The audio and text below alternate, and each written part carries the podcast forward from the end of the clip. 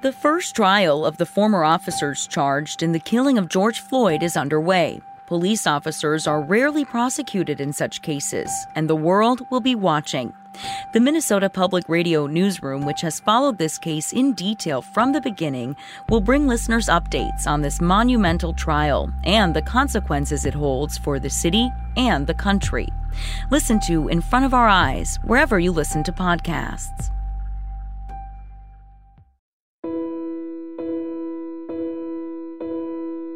I'm John Collins. And I'm Riham Feshir. And this is 74 Seconds. We're covering the trial of Officer Geronimo Yanez in the shooting death of Philando Castile. Get all the background on the case in our first four episodes. As the trial begins, we'll be releasing weekly recaps, and if news breaks, you'll hear from us with special updates. We'll have the producer of 74 Seconds, Tracy Mumford, jumping in with us on these trial episodes. Hi, I'm Tracy. And because covering a trial can be unpredictable, and Riham and John will be chasing things down as this story unfolds, I will be here through these trial episodes and everything that happens next.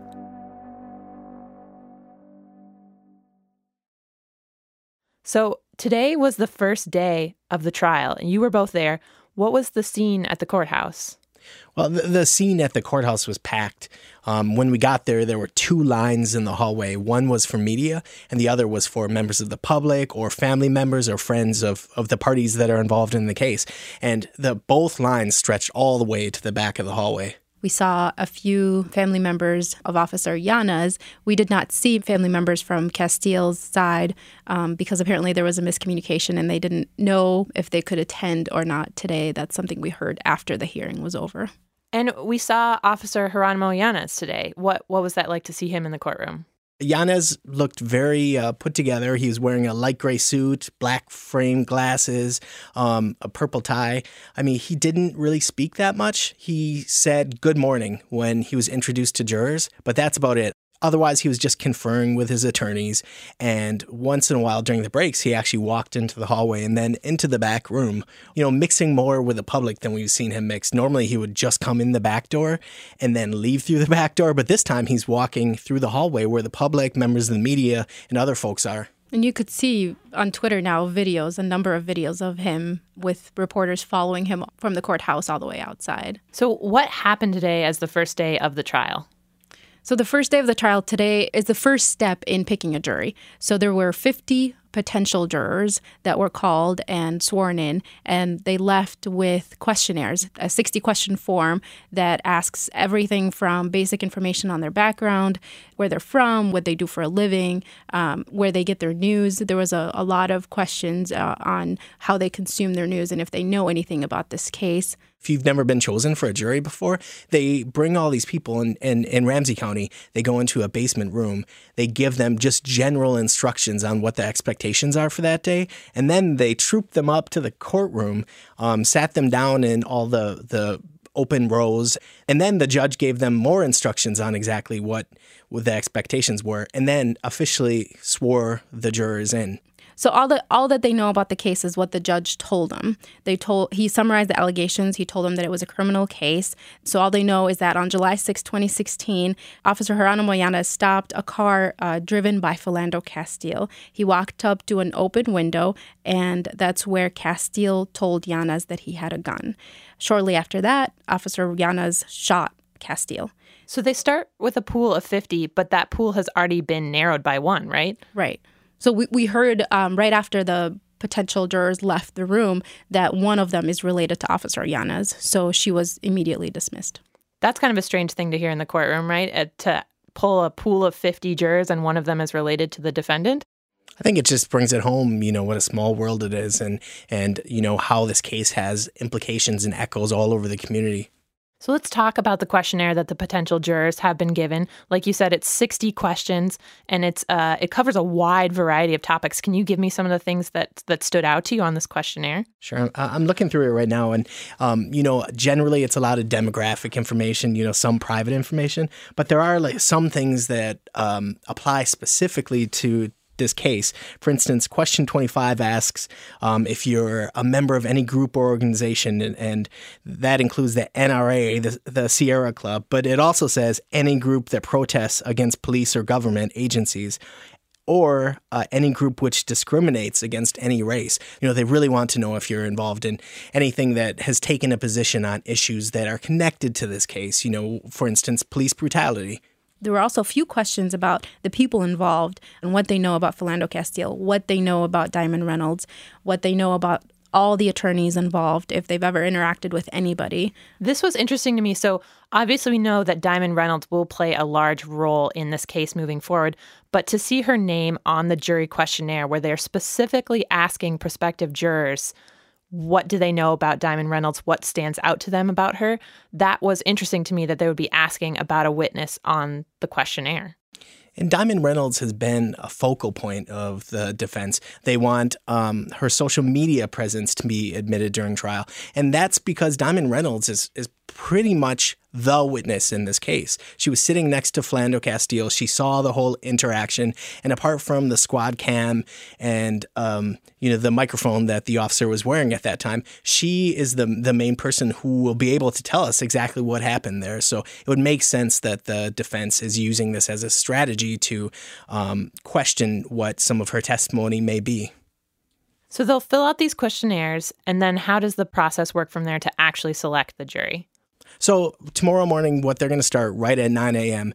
is um, talking to jurors individually using the information that they got from these questionnaires to just say, um, you know, maybe the defense has a concern about this person's opinion about the criminal justice system, which was a question in here, or maybe they had a bad interaction with police officers in the past, and they will want to talk about that. And what they're trying to do is find out is this person going to be fair if they're chosen as a, a, juror at the end? Will they be able to allow Officer Yanez a fair trial? So, this was our first chance to see who is in the jury pool. There are now 49 potential jurors after the loss of the juror related to Yanez. Um, and looking at that pool, did people have comments after the courtroom about who's in the jury pool? Well, what we noticed today is that the jury pool was mostly white. Which is to be expected in Ramsey County, Minnesota, that supports the demographics of the area, correct? Yeah. In this case, it's it's interesting because the defendant, Officer Geronimo Yanez, he's Latino, and the person he shot is black. So race is going to come up as an issue here in this trial, which is why it's important to note how many uh, people of color were included in the jury pool. Um, and that's something that that John Thompson, the Philando's friend and coworker brought up after the hearing. He he talked to a few reporters and and this is what he said. You know, I, I honestly, as an African American man, we've never trusted the court process, man. You know, just I'm just speaking on my own personal, you know, dealings with the court. We never trust never trust the court. We didn't trust the police. You know, we didn't trust the cops. And and you're talking about a history of us not faring well in these buildings, man. So, you know, for me, I look at the jury and said it's not diverse enough, you know, but can they be fair? I think they can. All right, since the trial is starting and they are seating a jury this week, let's just do a quick overview of the charges again. So, Yanez has been charged with manslaughter. Under Minnesota law, what is manslaughter and how does it differ from murder?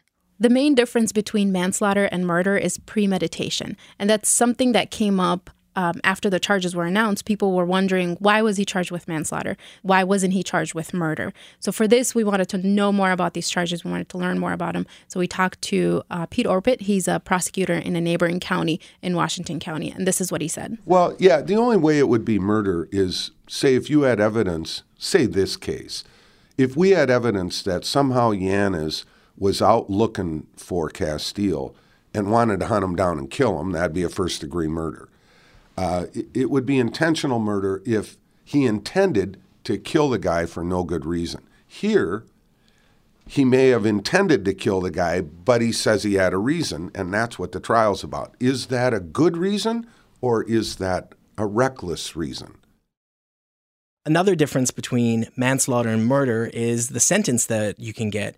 Um, the maximum sentence for murder is life in prison, and the maximum sentence for second degree manslaughter is 10 years in prison. So the other charges that Yanez is facing, because it's not just second degree manslaughter, uh, those relate to the other passengers that were in the car the night of July 6th, right? Yeah. Those two charges are dangerous discharge of a firearm. So he's charged with recklessly shooting into the car and endangering the passengers of the car. And those two charges each carry a maximum sentence of five years in prison. And the passengers are Diamond Reynolds. Diamond then. Reynolds and her four year old daughter who was sitting in the back in a car seat. And we know that a bullet was embedded in the armrest between Diamond Reynolds and Philando Castile, and another was embedded in the back seat. And the child was on the other side of the car, but on the back seat there. So this is why the prosecutor decided to also file these charges in addition to manslaughter. So the defense has attempted to move this trial several times. Uh, so it's opening now in Ramsey County, but that is not what the defense wanted.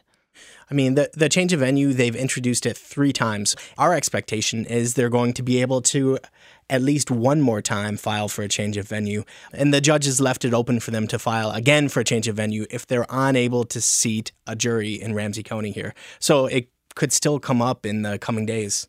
So, what is their argument in wanting to move the trial? Their argument is publicity. The case has received so much statewide and um, nationwide coverage, but they're arguing that uh, the Ramsey County is not a place to find fair and impartial jurors. They're also saying that public officials have come out and uh, said things that they say are biased towards Officer Yanez. So that would be Governor Mark Dayton, uh, Representative Keith Ellison. So they say bringing it to a place like Duluth, which is in the far north of the state, or in, in a smaller town like Brainerd or St. Cloud, will allow a fairer jury to be seated. So let's talk about some of the other motions that the defense has made in this case. What stands out to you?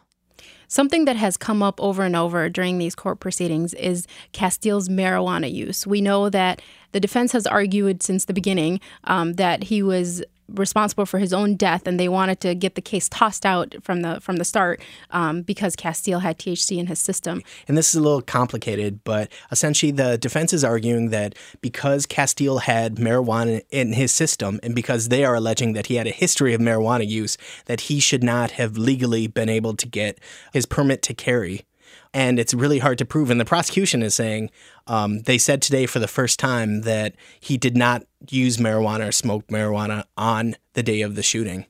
So the prospective jurors will return tomorrow for more questioning, right? How long could that last? So, jury selection, we're hearing, could take all week. I mean, it's going to be a pretty intense process where all 50 jurors will come in as individuals and be questioned by both sides. And if, if they're unable to seat a jury, that's really complicated. They're going to need to bring in a new pool of jurors to, to try and seat a jury from that if they're unable from these 50 to seat it. Um, we're hearing the trial overall could last about three weeks. That's what court folks are planning for. Now, we should note too that none of this is happening in a vacuum. We've had news continuing to break in the cases of other police shootings around the country while we've been following this case. Has any of that influenced your reporting, or, or, what are you seeing about other cases around the country? As we've reported this, I mean, the headlines on the newspaper websites have, you know, just been touching on the same exact issues. Just today, the Cleveland officials announced that the officer who shot Tamir Rice, who you'll remember as the 12 year old boy who had a pellet gun in a park, it was November 2014, um, that they've decided to fire that officer. So that's three years almost after the, the incident that they took action to fire him. And the grand jury in that case declined to file charges. And Betty Shelby, a police officer in, in Tulsa, Oklahoma, was acquitted just earlier this month for shooting Terrence Crutcher. Police were called to that scene when Crutcher stopped his car in the middle of the road and was standing next to it. Shelby said that Crutcher didn't respond to orders uh, to show his hands, and that when when he reached towards the vehicle, she shot him. The investigation showed that uh, there was not a firearm in the car, but Shelby said that she did fear for her life, and she was she was charged with uh, manslaughter in the case, and the jury acquitted her earlier this month. And I think both of these incidents really reinforce how tough it is to to get charges in the first place, and then to get a conviction in a case where an officer has killed someone there's this guy named Phil Stinson. He's a professor at Bowling Green University in Ohio, and he's pretty much the only person tracking how many officers are charged and how many are convicted.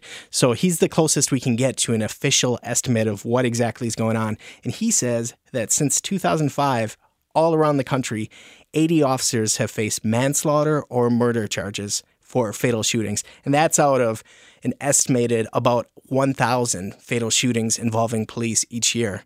So that's 80 officers charged, but what is the conviction rate? Out of those 80 officers, just 29 either pleaded guilty or they were convicted by a jury. And another 31 ended without a conviction. And the rest are ongoing. The rest are still waiting to see what's going to happen. And that's where we're at with the Officer Geronimo Yanez trial, right? So we'll be continuing to give you weekly recaps on what's happening in the courtroom. And if there is breaking news, we will bring you an update. And if you want more information about the case as it unfolds, follow us on Twitter at 74seconds MPR. 74 Seconds is a production of MPR News and American Public Media.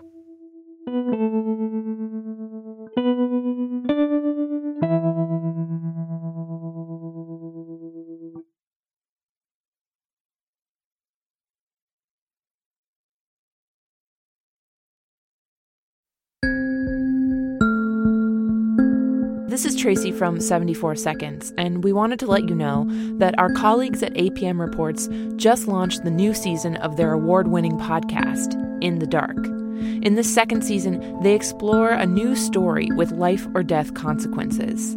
It's the case of four people who were killed in a small town in Mississippi, and the story of why a black man on death row has been tried six times for those murders. You can listen and subscribe to In the Dark on Apple Podcasts.